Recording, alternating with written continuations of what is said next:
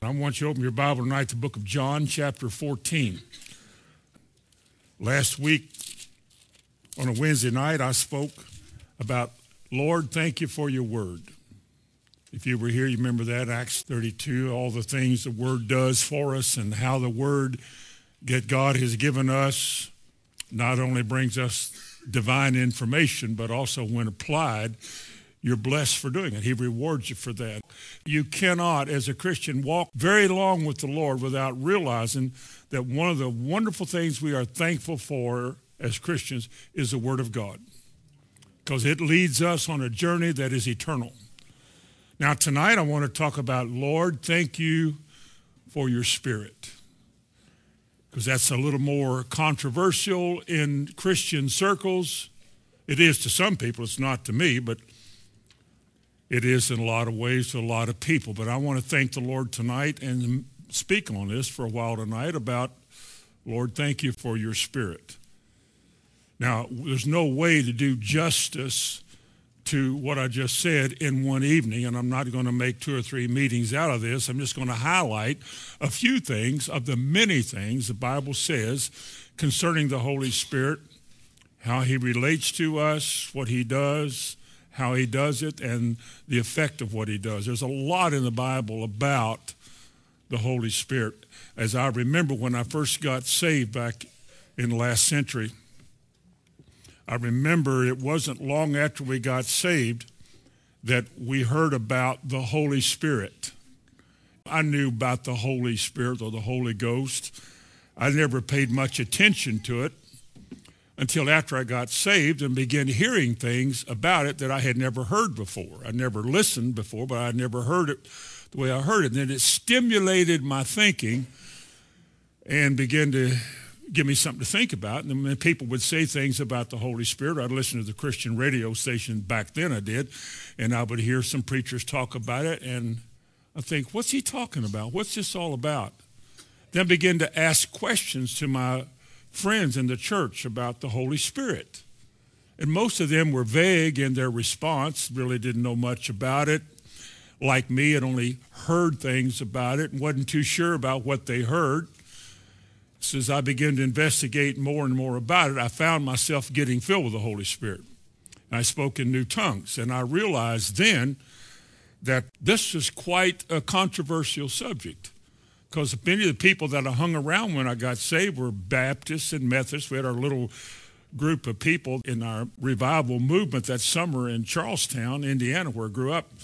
A bunch of us just sort of met once a month in, in a church and fellowshipped and talked about what we were doing. And, and I realized then that what had happened to me was not something they were too happy with. And I remember, though, at the time what was going on in my own life, and I thought, well, what's wrong? Later on, as I began to grow, I realized that most people don't know too much about it. Because if there's something that may be controversial, the less you know about it, the more you can use as an excuse, well, I don't know that much about it. Then you can quit talking about it. But for some of us, there's more to it than you want to know what everything means. I do. I want to know what things mean so I can at least know what I'm talking about. I convince myself that I do. And so as I've lived in this, what they call a Holy Spirit inspired life for the last 40 plus years, uh, you learn a few things. And you learn there are things you should be thankful for.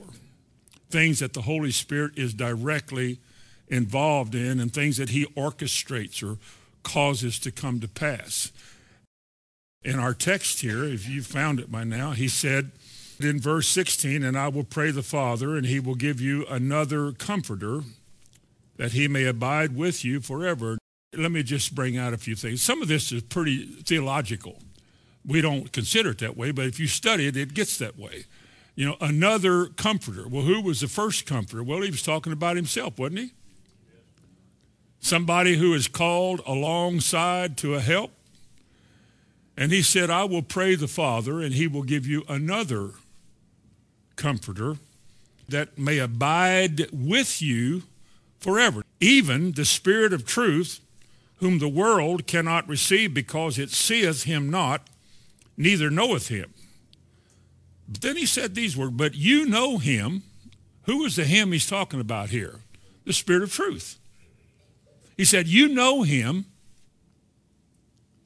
for he abides with you and shall be in you. Now, if he abides with you and shall be in you, and as he abides with you, you know him. If he's with you and you know him, but he shall be in you, I need you to clear that up. I don't know what you're talking about. If he had said, I am with you, I will be in you. And while I am with you as to comfort you and to, and to watch over your lives and to guide and direct you, I will be in you doing the same thing, only in a different dimension. But he didn't say it quite that way, and they didn't fully understand it, and like many Christians today, I don't think do. But he said, he shall be in you. The truth is, Jesus could not physically, in a physical form, be with his people wherever they were on the earth at one time. He couldn't do that. In a physical, seeable, visible body, he is either here or there or there or wherever. But if he can be in you spiritually.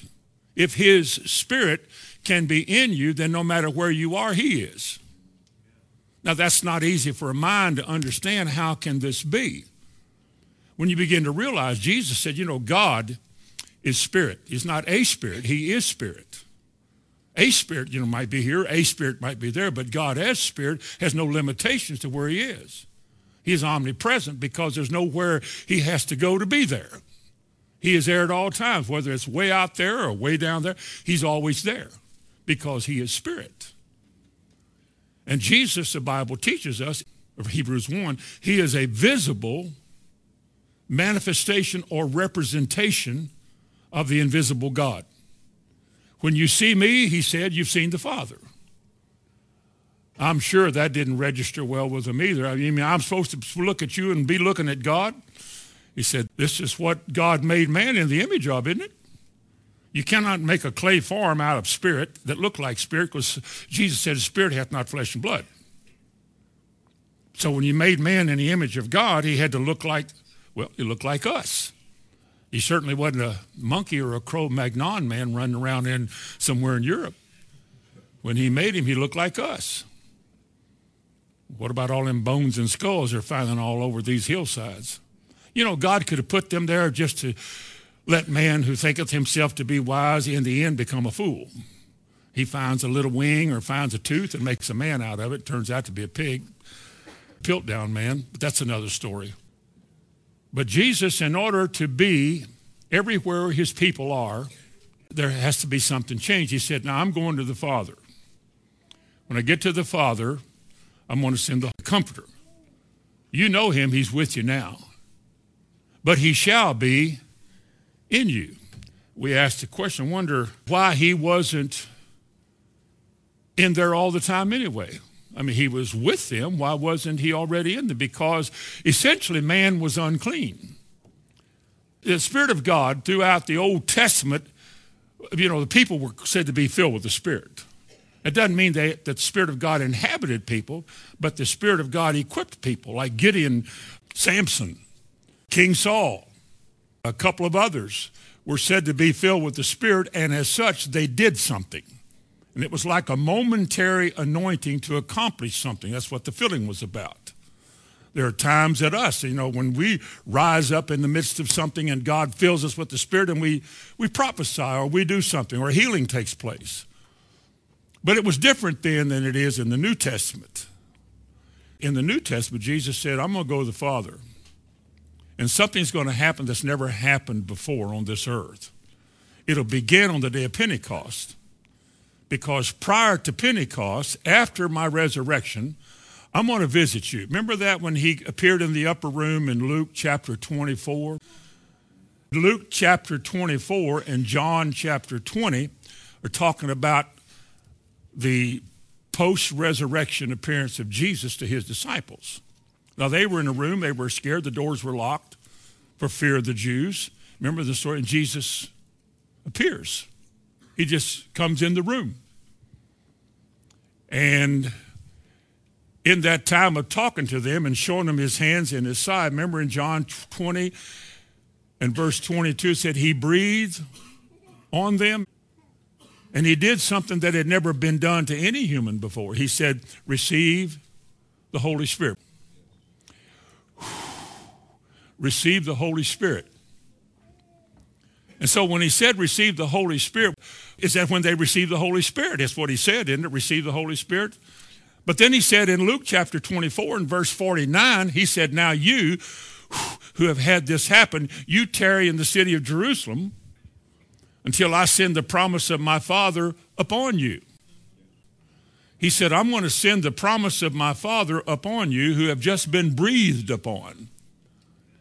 And when the Spirit comes, you shall receive power. We'll get to that in a minute. So the reason this hadn't happened before, no doubt, is because they didn't qualify. I mean, if you're a vessel that has never been born again, then there's nothing divine going to be lodged inside that vessel. You could be called alongside. You could be called God's. He could temporarily hold you to his own. You could offer sacrifices and be acceptable to God, but until something different happened to man, there would never be an indwelling of divinity in an unclean vessel. But now, when a man was born again, which is our first point, thank you, Jesus. When a man was born again, something happened. He didn't get a new mind, he didn't get a new brain. His face didn't change. His bodily appearance didn't change. His health, he's the same person when he was born again on the outside visibly. But what happened to him? Something happened on the inside, didn't it? He put his spirit in us. God himself came to dwell within the heart of a human being.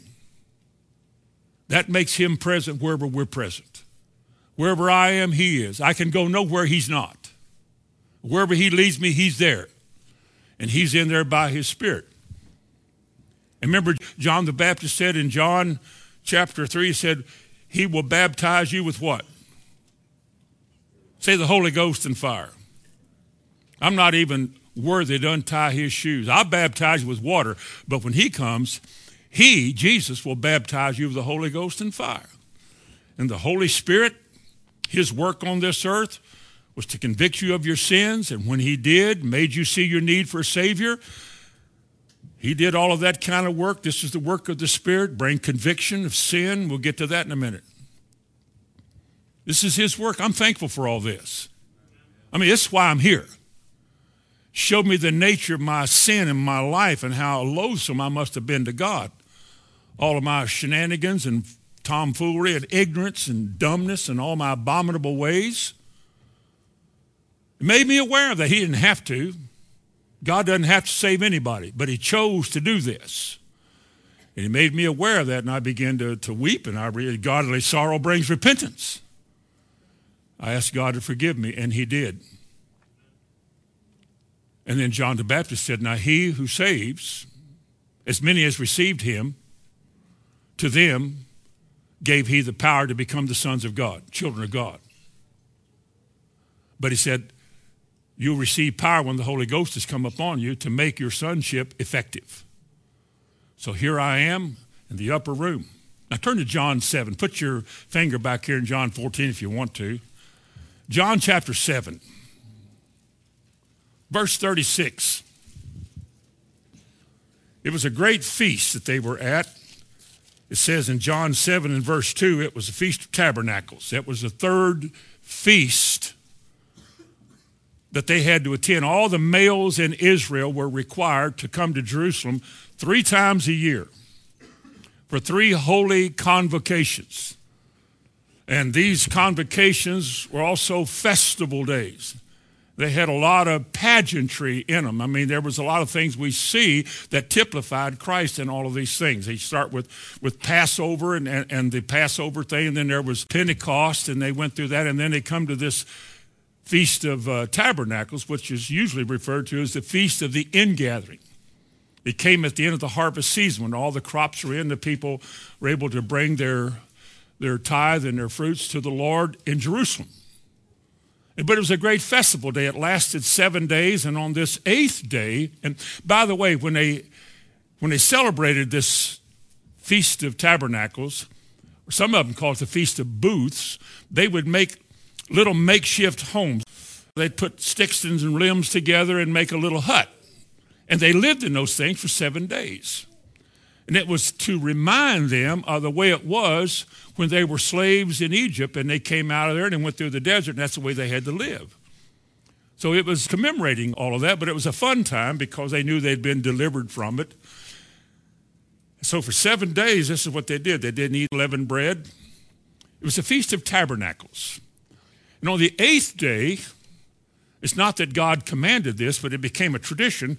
On the eighth day, the priest, the high priest, would go down to the pool of Siloam. I think we've seen that. It's way down at the bottom, and they say it runs under the temple. Now, I've just taken what somebody else said.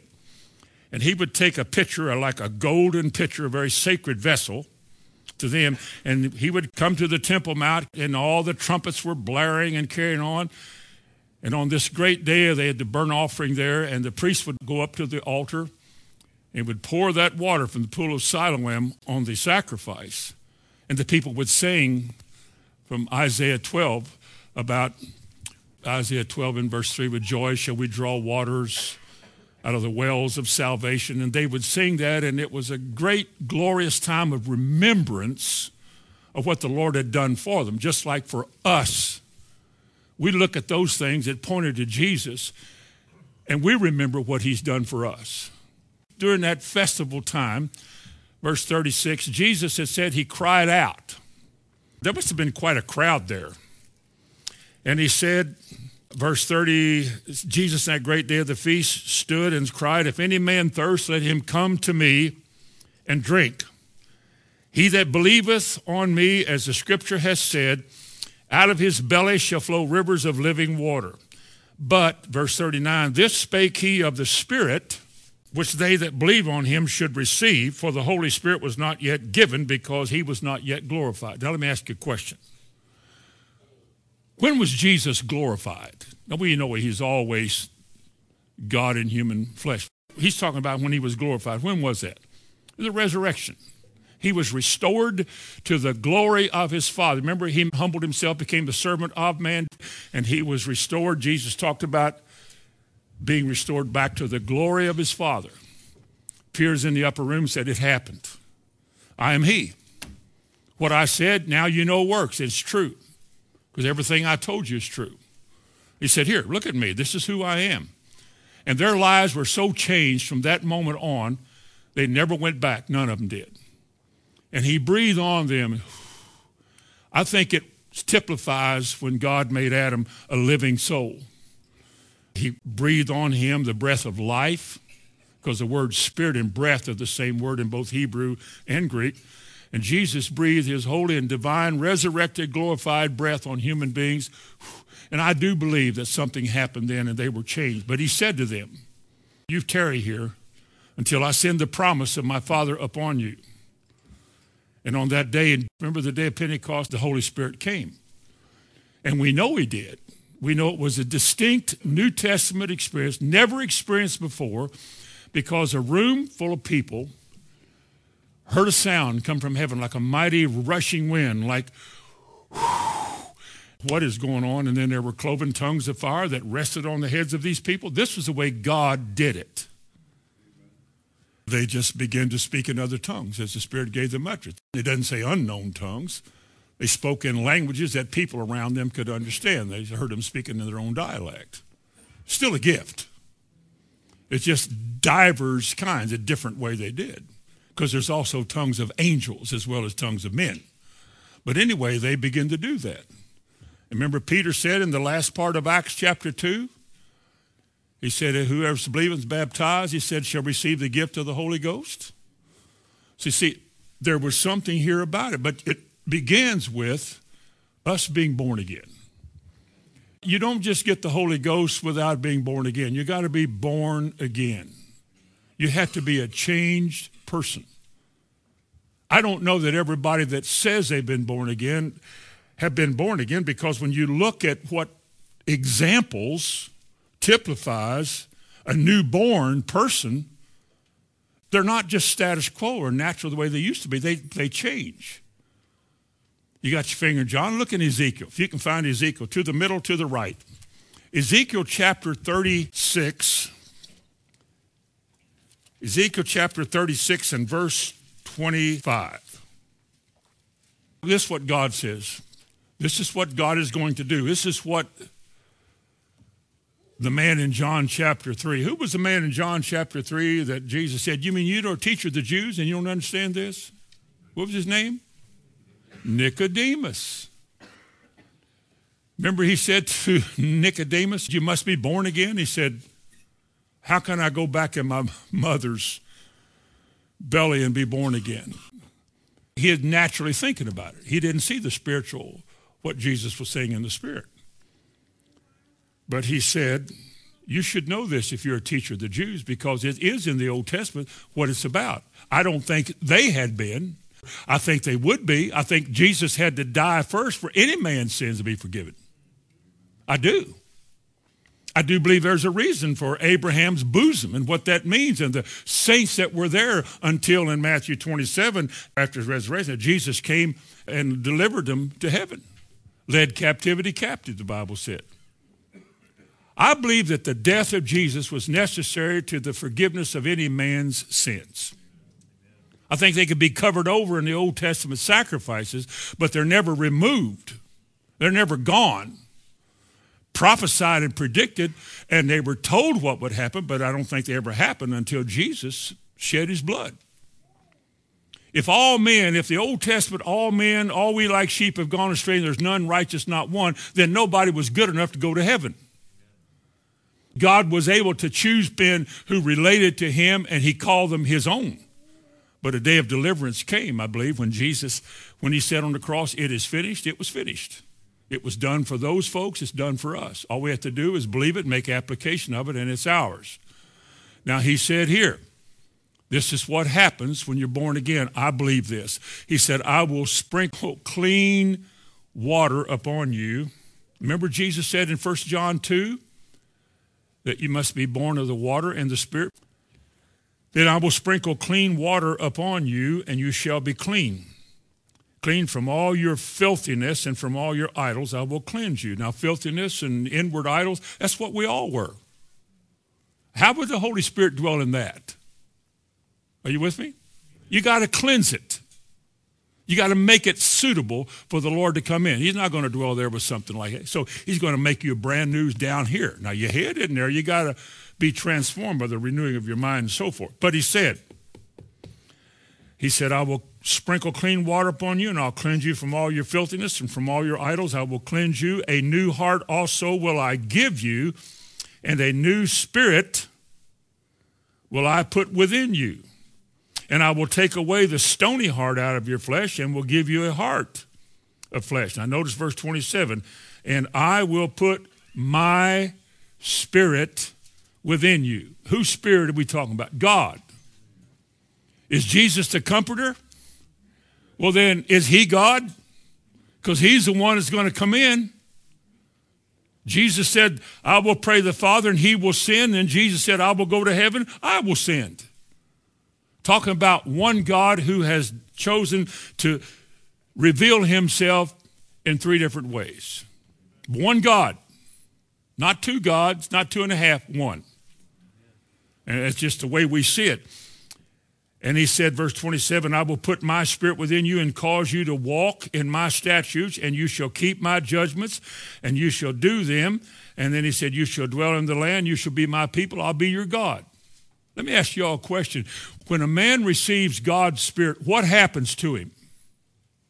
He becomes a church member. No. That's religion. What happens to a man who receives the Spirit of the Almighty God in his body? He changes. Can you measure a man with this? Can we measure ourselves and, and ask ourselves, is this me? You see, don't make it hard. I'm not trying to make it hard. I'm trying to make it personal. I don't want you to assume anything. You don't get to heaven by assumption. You get to heaven because you believe and you're persuaded about what you believe. He said, I will put my spirit within you and cause you to walk in my statutes, and ye shall keep my judgments, and you'll do what I said. That's how we know. And to just flippantly say, well, I've been born again because you went forward in a church service, you got baptized in water, now you're in your seat, and your life is no different afterwards than it was before. I do not believe you were born again. I have a right to believe that. Should I not expect you and me, all of us, if we say we're born again, to evidence it? Things have got to change. Some of us change easier than others do. I know that. Some of us change in a different way than others do. But we must believe that what God has done will be evidenced by the way we live. He said, I will cause you to live a life you never lived before. I will cause you to live a life that good old boys or the natural man cannot live. I will cause you to receive my word that worldly people can't receive. Jesus said that in John 14. Didn't he say that? The world cannot receive this? As long as a man is in the world, he can't receive this. He can memorize it. He can talk about it. He can teach it. You can preach it. But if you've got it, it'll be evidenced by life. You shall know them by what? By their fruits.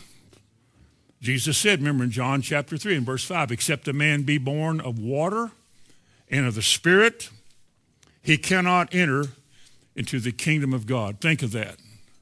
Except a man is born of water and of the Spirit, he cannot enter into the kingdom. Now, here we are, lost people in this world. And here's a loving and a gracious God wanting to save us but he does it in a special, unique way.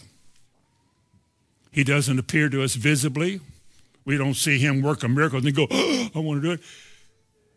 It's a spiritual thing now. Something stirs within us we can't fully identify. We can't understand all this, but something is going on in my heart. I'm aware of my sinful state or my sinful thoughts or my sinful activities or my sinful ideas or my woeful indifference to God. It bothers me. It never bothered me before. What's going on?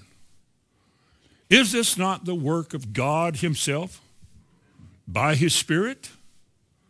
He moves amongst you. He begins to remind you of things in your past. You can't even rest. You can't get away from it. Drugs don't really work for this. More girlfriends don't change anything. You can't do a thing about it in the natural except harden your heart to it, and then it'll go away and you won't ever be bothered again with conviction. But this is what the Holy Spirit does to bring us to himself. Jude said, some, some save with fire. Pour it on. You know what I mean. Preach the word. Identify sin as sin. Don't lollygag around, say what is right is right and what is wrong is wrong. Men don't marry men, women don't marry women. There's no tolerance of that. We don't just get along with that. I mean, it's just there are things that you say that are true, and they're hated by the world. But the Bible says the world can't receive any of this. And anytime the world approves of us and wants to say kind things about us, something's wrong with us. Because there's such a difference between the nature of death and the nature of life. They don't mix. And when they can mingle together and get along with each other, then it's no longer Christianity, it's wheat and tares. Well, the wheat's good, of course, but it's, it's not good. When the Bible said, preach the word, be in season and out of season, what do you mean? Say the truth. Don't turn from it to the left. Don't play favorites. Don't play that, well, we're loving. Just speak the truth in love. You're going to offend somebody always. I mean, somebody's going to be offended. Quit trying to make people like you. Quit trying to make people get along with you. Quit trying to make people, oh, I'm not so bad. You speak in what? Well, you know, tell them. God didn't give you something for you to hide it under a bushel. You don't have to go out on a street corner on Saturday afternoon and blow your trumpet on the corner either. You just live. You just live the life. It's what the Holy Spirit has brought us into. It's what He's given to us. If you've been born again, you're born of the Spirit. That which is born of the flesh is flesh, John 3 6, and that which is born of the Spirit is spirit. How many of you been born twice? If you're born twice, you only die once. If you're only born once, you're going to die twice. Think about it. The new birth is when 1 Corinthians talks about we, we become the temple of God, the tabernacle, another place of God. We are the house that God has chosen to put his divine spirit in. We may have trouble admitting that the Almighty God lives in us, but you have to admit it if it's what he said. Now, second thing that I would give thanks to God for is his empowering. Turn to Acts 1. He said in Acts chapter 1 and verse 4, and being assembled together with him. Now, Luke wrote Luke 24. This is Luke continuing to write here. And being assembled together with them, commanded them that they should not depart from Jerusalem, but wait for the promise of the Father, which saith he, You have heard of me. Verse 5 For John truly baptized with water, but you shall be baptized with the Holy Ghost not many days hence. And then verse 8 but you shall receive power after the Holy Ghost is come upon you, and you shall be witnesses to me both in Jerusalem and in Judea and in Samaria and into the uttermost parts of the earth. Now, as a Christian, as a born again, belonging to God, name in the, Lamb's Book of Life Christian, nothing added to this not the Holy Ghost. I'm just as, as a newborn Christian, my next step is to be empowered. I don't want to be religious and just take my seat and do church things. I want to live on his level. There's a way God wants me to live, and it's not ordinary and it's not normal. It's super normal, supernatural. It's something that comes from heaven. Nobody can manufacture it. Nobody can make it happen. It's something that only God does. It is when God chooses to put his spirit inside of you to empower you. Now you say, well, what are we talking about here? Well, what he said in Acts chapter 1 and verse 8, you're born again. No question with that. But he said when the Holy Spirit comes, you're going to be empowered. What does he mean empowered? Power to do what? What's the one thing he mentions? Power to do what? To be a what? A witness. Help me out now. Witness is somebody who declares what they've seen or heard. You know what it is in a court of law. A witness testifies to what they know, what they have seen, what they have heard, and that's as far as they can go. And Jesus said, your, your relationship with me will give you something to talk about, to testify to. Everybody has their own unique experience. I've had mine, you have yours. We weren't all born again the same way. We weren't all filled with the Spirit the same way. But we've all had our own unique experiences. You may think you don't know much, and I don't, you know, I'm not very good in the Word, and I don't know many verses. Tell them what happened to you. It's your story. Because when the Holy Spirit comes, you're going to be compelled to do that. Something's going to stir in you like a mighty rushing wind. And you're going to know that there's something here from God. Witness also comes from the Greek word martus, from which we get the English word martyr. That puts a different definition on what the Holy Spirit's going to do. Because this is kind of the way I see it in the big picture. When the Holy Spirit comes, he said he's going to make a martyr out of you.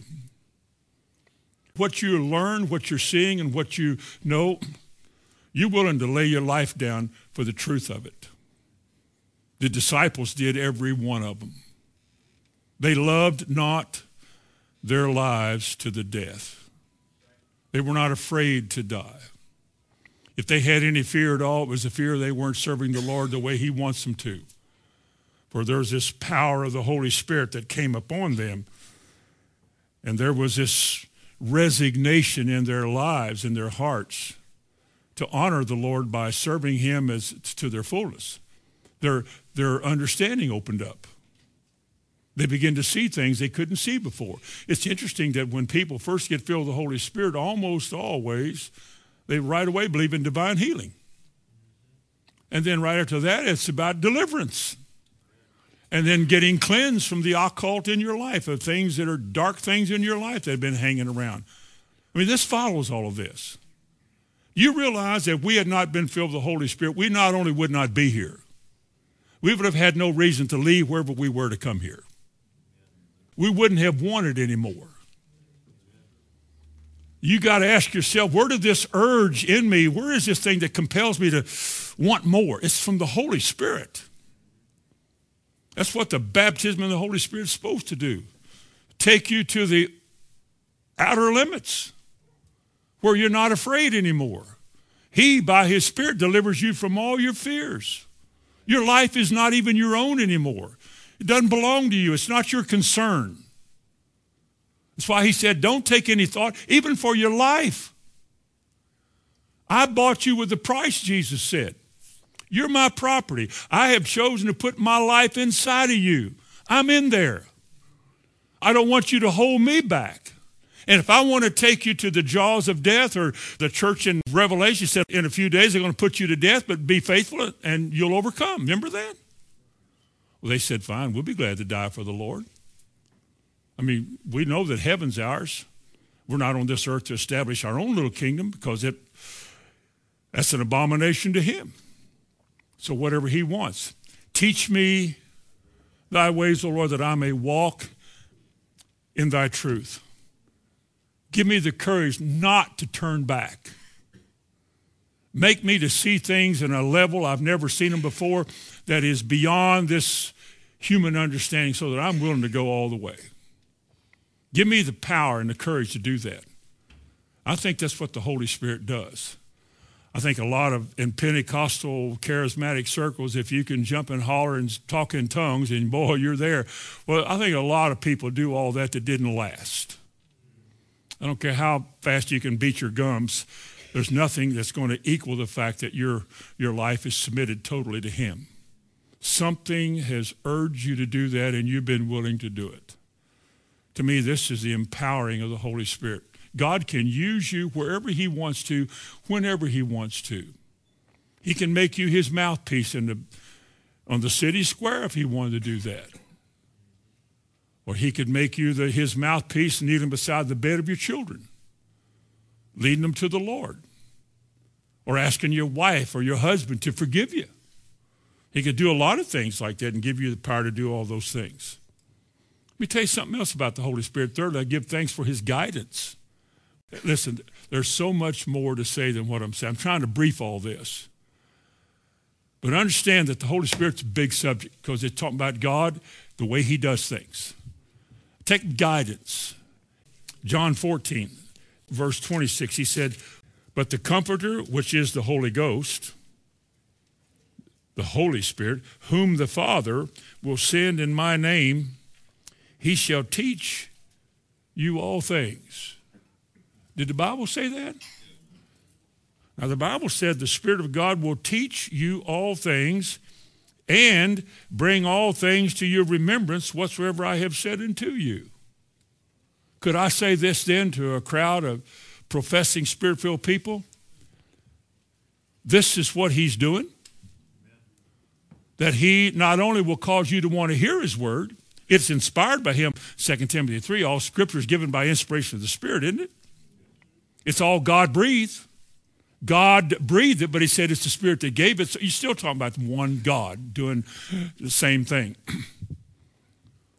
he is the author of the word. He's the one that sent the word. He's the one when in Psalm 33, when he breathed his word, everything it created is created just by a word, and he breathed it out. And he breathed on the writers of Scripture over a 1,500 year period and from all different backgrounds and categories. And they put a word together by the divine inspiration of the Holy Spirit that agrees with itself from one end to the other. An absolutely supernatural book that the world calls foolishness. But this is the word that he's given to us.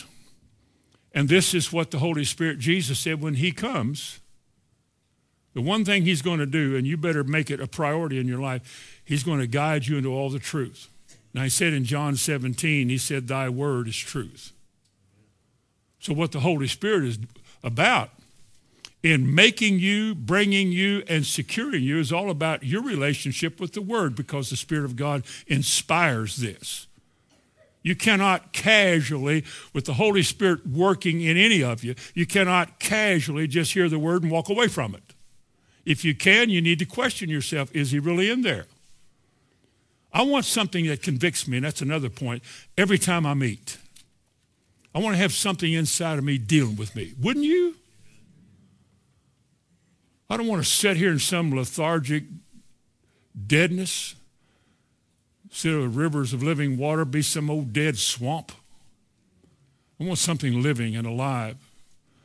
I want something that is compelling. I want something that doesn't leave me alone and everything is not right.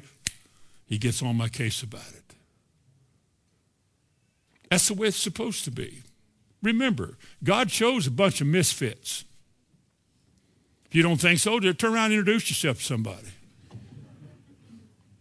You think of the amount of work it's going to take to clean us all up? And I've been doing what I'm doing for longer. My hair was brown and Moby Dick was a minute when I started doing all this. And I have watched a lot of people never change. Many ministers that I've known have all gone. Most of them quit, gone back into the very thing they preached against, they're doing it. Many of them walked a 20 mile circle. It looked straight when they were walking because they're looking down. They couldn't see it far off. They made a 20 mile circle and they're back to where they were 20 years ago, 30 years ago. You think, well, they preached about the Holy Spirit. They talked about it. Was, did they? I'm sure they did. Where was he? Was he there? I don't think God leaves you alone like that. I think when God makes his presence known in a man's life, he never leaves that man or woman alone. He's in there forever. And the one thing he's going to do, he's going to guide us into all the truth. Now, notice in John 16, in John 16, verse 12 and 13, he said, I have many more things to say to you right now. Jesus said to his disciples, I have more to tell you than what I've said. Would you read it that way? Something like that. I have many more things to say to you, but why don't you go ahead and say them? They can't what? They can't receive it. They couldn't say they haven't heard it, but Jesus knew just hearing it doesn't mean you've got it. Just being where it's taught doesn't mean you got it. He said, I have a lot to say that I have not said, but if I go ahead and say it, it won't bear the fruit that it's going to. Howbeit, verse 13, howbeit, when he, the Spirit of truth, is come, what will he do? He will guide you into all the truth. What did he say in John 8 the truth would do? You shall know the truth. Truth will make you free. Would that be an evidence of being Christian, being free? It sure would delivered. And he said, Howbeit, when he, the Spirit of truth, is come, he shall guide you, counsel you.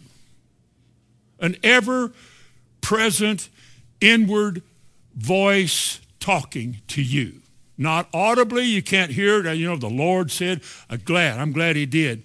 But I think more there's impressions in your heart you think sometimes it's just you thinking. I know working on a sermon, I don't know, I just thought that up. Turns out it was the Lord.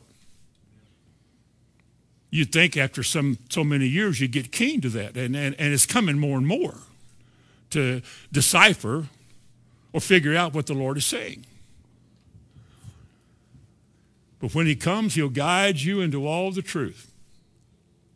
You know why that's important? Because he that started this good work is going to finish it. And the only way it's going to get finished his way is for his spirit to have this access to your heart and your life. He will guide you into all the truth. And he not only will guide you into all the truth, he said, but you shall know the truth, as I said in John, you shall know the truth, and the truth shall make you free. And not only will he guide you into all truth, but at the end of the 13th verse, what did he say about the last days? The end time. He will show you what? Things to come. Now, that's the end of the message. I'm not, I'm not going to end right here, but that's the end of the message. Why would he show you things to come? The only people things to come will work for those that are looking. Remember the verse we used Sunday about 2 Peter chapter 1? Add to, add to, add to, add to. You remember that? All right. The Spirit of God said, He that lacketh these things is what? Blind and cannot see afar off. It wouldn't matter to him what the Holy Spirit said if it was afar off. He can't see it. He doesn't think about it. He doesn't collect his thoughts together to try to see what that is. He just can't see that. Consequently, he does not make preparation to have his life right when that time comes. And he's one of those that Jesus said, beware lest you be caught unawares. Listen, when God's speaking to us individually and as a church, take it to heart. It's a precious word. Because you're the ones that are designated to escape the tribulation that is coming on the whole world. That's what he said in Luke 13. So, guidance. Let me give you my favorite verse of Scripture tonight Psalms 32. This is a wonderful, wonderful promise.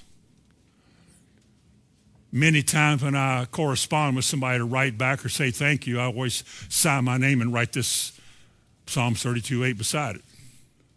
Because it's been a real treasure to me. But my eyes were opened to it by the Spirit of God. He said, I will instruct thee. Your Bible say that? And I will teach thee. What else? said, I will instruct thee and teach thee what? The way which you should go. That's the question we all ask ourselves. What should I do? Well, what am I going to do about this? Lord, our church, well, what should I do about this? What am I going to do about this situation? Lord, how about, how about this building right here?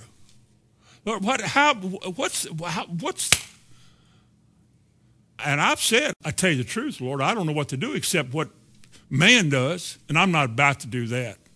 And I've gone back to this verse a number of times. I will instruct you. Praise God. And I will teach you the way you should go. I will counsel you or give advice to you with my eye upon you. I will counsel you and advise you the Amplified Bible says, with his eye upon you, he never takes it off of you. Why? Because he's in you. He said, I'll never leave you nor forsake you. Now you know how that's possible. He's in you. Isaiah said, he's graven you on the palms of his hands. He said, a mother with a nursing baby could forget her baby quicker than I could forget you. And because he picked you and he made you personally his, the work that he started in you, it takes the Holy Spirit to bring you to it, and they're going to work together, and you're going to make it. Oh, you might cry along the way. But when you get to the end of it, you'll be so glad that the work that God did, he did. No chasing for the present seems to be joyous but grievous. Nevertheless, afterward, it yieldeth the peaceable fruit of righteousness to those who are exercised thereby.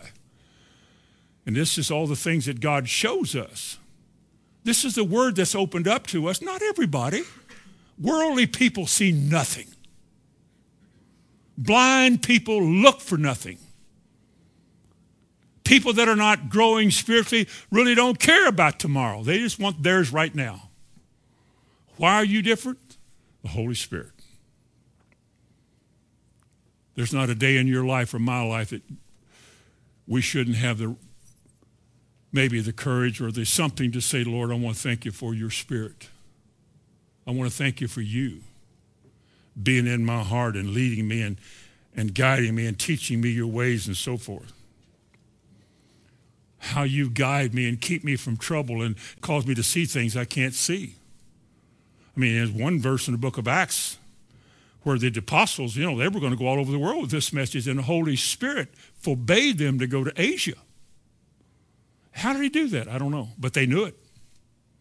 Did he speak out loud? Were they just troubled in their heart and just knew something was wrong? Was it that kind of an inward feeling or sensation? I don't know. I don't know. They said in Acts 15, separate unto me Barnabas and Saul. How did the Holy Ghost say that? Was it prophetic? Was it a prophecy? Could have been. God has ways to speak amongst his people that they understand that it was God. It's the strangers that don't understand it. But when God speaks, they often very well understand that.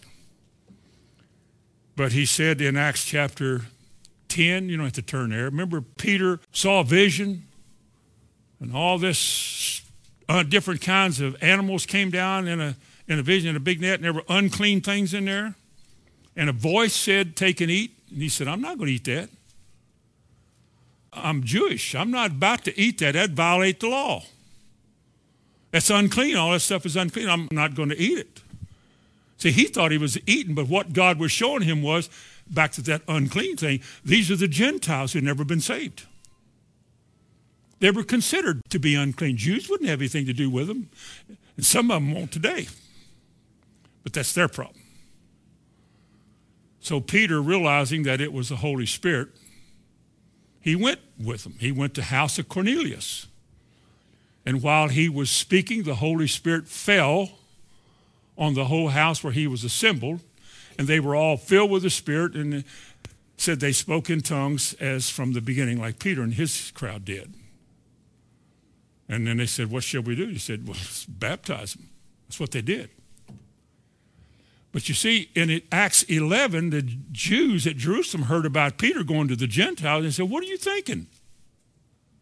Come here. We want to talk to you. They count. They got together. You need to give an account of the fact that you went down there to that centurion. He's not even Jewish. He went to his house and spent time there. And we've heard some stories. Tell us about it. And Peter said in, in his testimony, he, he told them about how the Holy Spirit made him to understand that he was to go to the house of Cornelius. He said it was the Holy Ghost that did this, and the evidence confirming that was the results.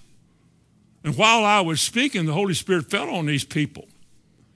And then the Jews realized then that God has poured out his Spirit upon the Gentiles as he did on the Jews. As he did in the beginning with the Jewish people, so he did with the Gentiles. And that's when they began to accept him somewhat somewhat. But this is how it all started. But it would have never happened if Peter had not been sensitive to the Holy Spirit, knowing the directions and the, the directive voice that the Spirit would give him. Don't go there, go here. Don't go to Asia, go to that Philippian jailer. Well, that's how they wound up there. You read the book of Acts, how they were guided to all the places they went by the Spirit. Well, thank you, Lord, for your Spirit. We could use some of that ourselves. We sure could. I'm thankful for the Holy Spirit. Next, about the fact that He teaches us, that He enlightens us, shows us things to come. In John 14 and verse 25, Jesus said, These things I have spoken unto you while I was with you, but He said, the Comforter, when He comes, He'll teach you all things. Let me say this to you about that. The Holy Spirit leaves nothing out that needs to be taught. There is no portion of Scripture that the Holy Spirit doesn't deem important or necessary for us to learn. We say that, well, I don't need all that. Well, you know, that was, that was, I don't need Even the things that are, you know, passed on today. There is a movement in Christian circles in some places where they want to portray, they want to practice the Jewish customs. They like to do the Passover meal in the seder, and they like to have the empty chair for the guest that, you know, the, the Messiah, and they, they like to go through all the rituals and the routines. I think that by doing this, they feel like they're back to where God started everything, and they feel like that they're more spiritual doing that. And there's something about that. Paul wrote in the New Testament, he said, You cannot, by practicing what has already been fulfilled and set aside as a way to be right with God, none of that makes you right. You can't, by doing all those Feast of Tabernacles and uh, observing all these holy days and the way, that doesn't make you right. You may feel better about it. Look how much we know. We're deep. I remember a man came through here one time, a white haired man, looked like Moses. Came in here and I sat down and talked to him. I don't know who he was. I wanted, he wanted to talk. And he was into this very thing. And I remember thinking at that time, you really believe that being Jewish, he, Hebrewish, you really think that draws you closer to God? All of those things typified Christ, and he came, didn't he? He fulfilled all of that. Whatever they were saying, whatever picture you were to see, he took care of it. He did it. And as a means of being right with God, that has been set aside. You cannot, by practicing that law, make yourself right with the Lord. The Messiah has come and established a new and living way. It's now personal between you and him. It's all on faith. You can't see him. You don't hear his voice. You've got to believe. And unless you're willing to live that way, there's nothing else you can do to make yourself right with God.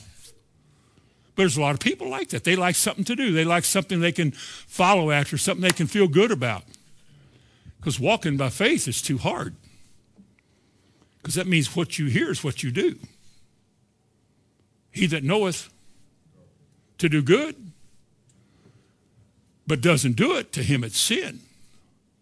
Oh, I don't like that. Old Testament saints could keep the law without any feelings for God at all. It was just required, it was expected, and you did it, and you waited till sundown so you could start selling your stuff. And they, you know, they just, Malachi said, you know, what his accusation against the Jewish people where he said, you say, you know, those of you that hate me, amongst yourselves, you say, what a weariness it is. We have to do all these things and kill these good animals. And, you know, the priests get them. They get to eat what our best animals. Why should they get it? They're too lazy to work, I think. They have all these obscene things to say. They didn't have a heart for the Lord. But I'll guarantee you, you can't walk by faith without something between you and God. You can attend church, you can be involved in church activities, but you're not going to walk with the Lord without something deeper than just that. And this is the way we show ourselves approved unto God. Obey his word. He said the Holy Spirit, when he comes, he will teach you he will guide you. He will equip you. He will inspire you. These are the things that he says that he will do when he comes. And this is the kind of teaching that he will bring you. Turn to Ephesians 1. I hope you know this one by heart. I hope it's underlined and got smudge marks on it. Ephesians chapter 1, verse 16, he says, My prayer for you folks in Shelbyville, I'm sorry, for you folks in Ephesus is this I pray for you, the church. These are spirit filled people now. Remember that these are Holy Ghost baptized people. In verse 17, he says, I pray that God will do something. You know what he prayed for saints for? That God would grant unto them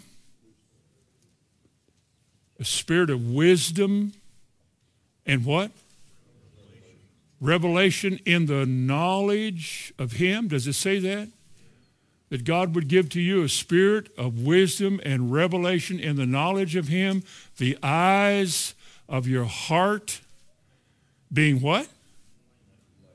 Enlightened. It means illuminated or opened up. So that now what was once unclear or hazy or smoky or not clear and certain now become so that you can see it now. This is the work, one of the main works of the Holy Spirit. To open our eyes to see the truth the way the truth was meant to be seen. Not only show you things to come and teach you, but to open your eyes so that you can see it. You won't need to run and ask everybody, well, what do you think it says? He'll show it to you. 1 John 2 and verse 20 said, You have an unction from the Holy One. Remember that? And the anointing which abides in you, he said, shall teach you. What's the anointing? It's the Holy Ghost. It's what he does. The world doesn't have it. Religion doesn't have it. You can't get it at a seminary. It's not for sale. You can't find it. You can't. There's no system of man in the world that can teach you how to be anointed. They can teach you to shout. They can teach you to quiver and shake and whoa, They can, you can do all that. But nobody can teach you how to be anointed. And yet God can take the least person in this room, the most ill-equipped person in this room, and anoint them with a word and just floor us all. Wow. Remember they said of Jesus? We never heard a man speak like this.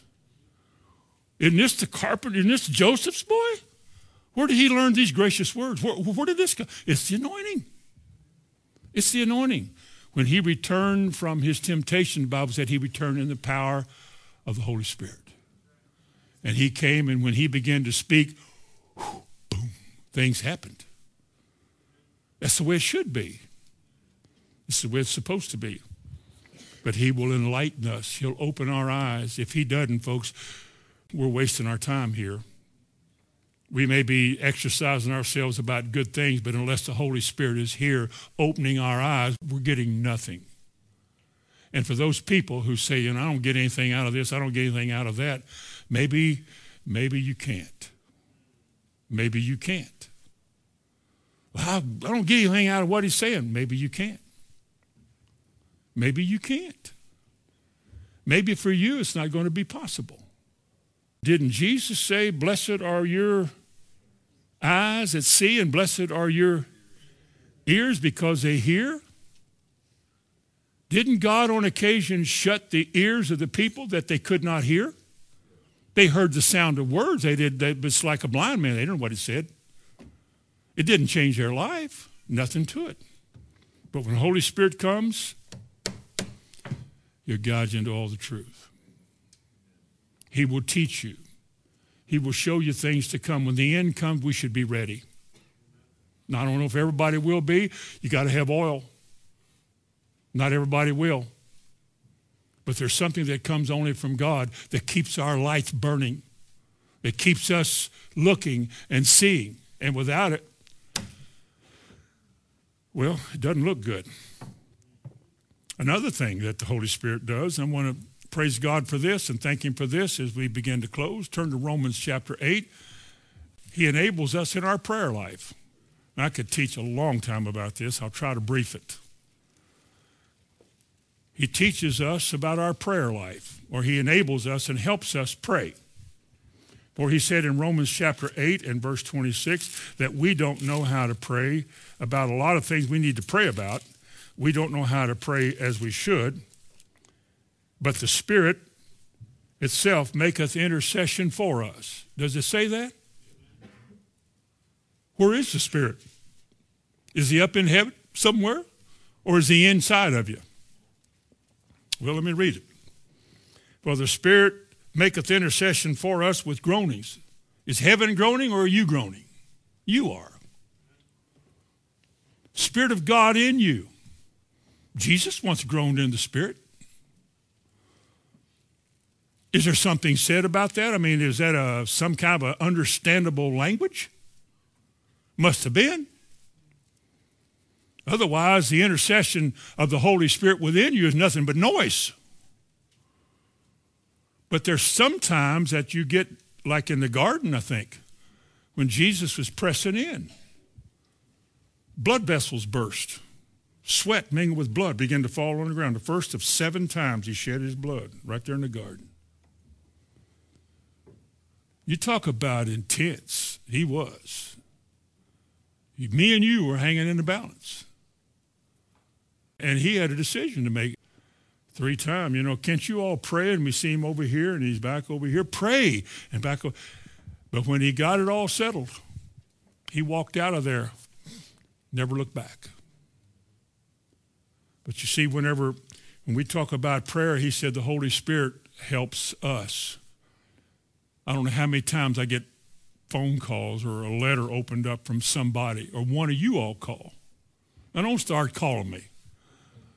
But when people call, when I get through talking to them, I pray for them. You say, what do you pray for? Well, I usually pray in the Spirit. I mean, just hold the phone and just pray in the Spirit because I know that's always right. No man by the Spirit can pray wrong. Now, you all should know that. When the Spirit of God is allowed to release Himself in, and your willingness to give Him your vocal cords, and you begin to respond to whatever He gives you to say, and you begin to say it, or you begin to let Him have His way in your life, you never pray wrong. The worldly church out there says that's foolishness. How do you know what you're saying? Well, go to 1 Corinthians 14. Here's what it says about what I'm saying. He said in 1 Corinthians 14 and verse 2, talking about praying in the Spirit or the Spirit praying. When I talk about praying in spirit, I'm talking about praying in tongues. Because here's where it says that. He says, For he that speaketh in an, says unknown here, but let's, we'll just use that. For he that speaketh in an unknown tongue speaketh not unto men, so we know this is not a church gift, is it? I'm not speaking to a congregation that needs an interpretation. It's just me and God. Are we here? Uh, he that speaketh in a tongue speaketh not, and he's talking about your prayer language here, speaketh not unto men, but unto God. He said, For no man understands him. So, like somebody I heard years ago say, when somebody said, How do you know what you're saying when you're praying whatever that way you pray? He said, I'm not talking to myself. I don't know what I'm saying. God could give me an, an interpretation, I would know, but I don't need that to do it. I just know that it's the right thing to do. Even praying over your food, you can pray over your food that way if you don't have somebody there that doesn't know what you're doing. But he said, He that speaketh in a tongue speaks not to men, but to God. No man understands him. Howbeit, in the Spirit he speaketh. What does it mean to speak in the Spirit? Well, now, how many people can't? I got it all when I got saved. I doubt that you did. You could have, but I doubt that you did. You got what your church told you you should get. You didn't get what the Bible said because there's more. I don't have enough time to go through all this, but it's a lively subject. It's a wonderful subject. And verse 4 He that speaks in an unknown tongue edifies himself. He builds himself up. I think you need that. But he that prophesies edifies the whole church. I want you to see that. He that speaks in a tongue speaks not unto men, but unto God. In the Spirit, he speaks mysteries. Because it's hidden. A mystery is hidden.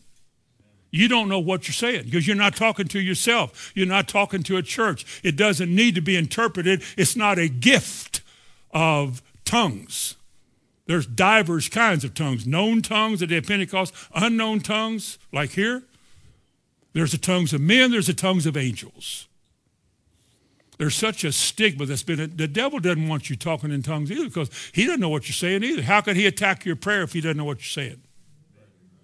How could he come against you to stop the prayer you prayed from coming to pass if he doesn't know what you're saying?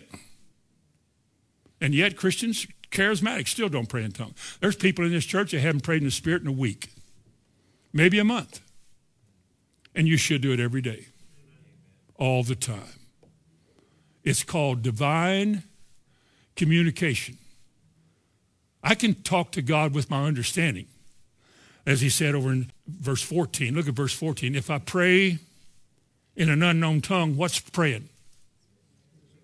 If I pray in the Spirit, how am I praying? I'm praying in tongues. Whether that suits anybody or hair lips the whole world, it's the truth. He that prayeth in a tongue prays in the Spirit.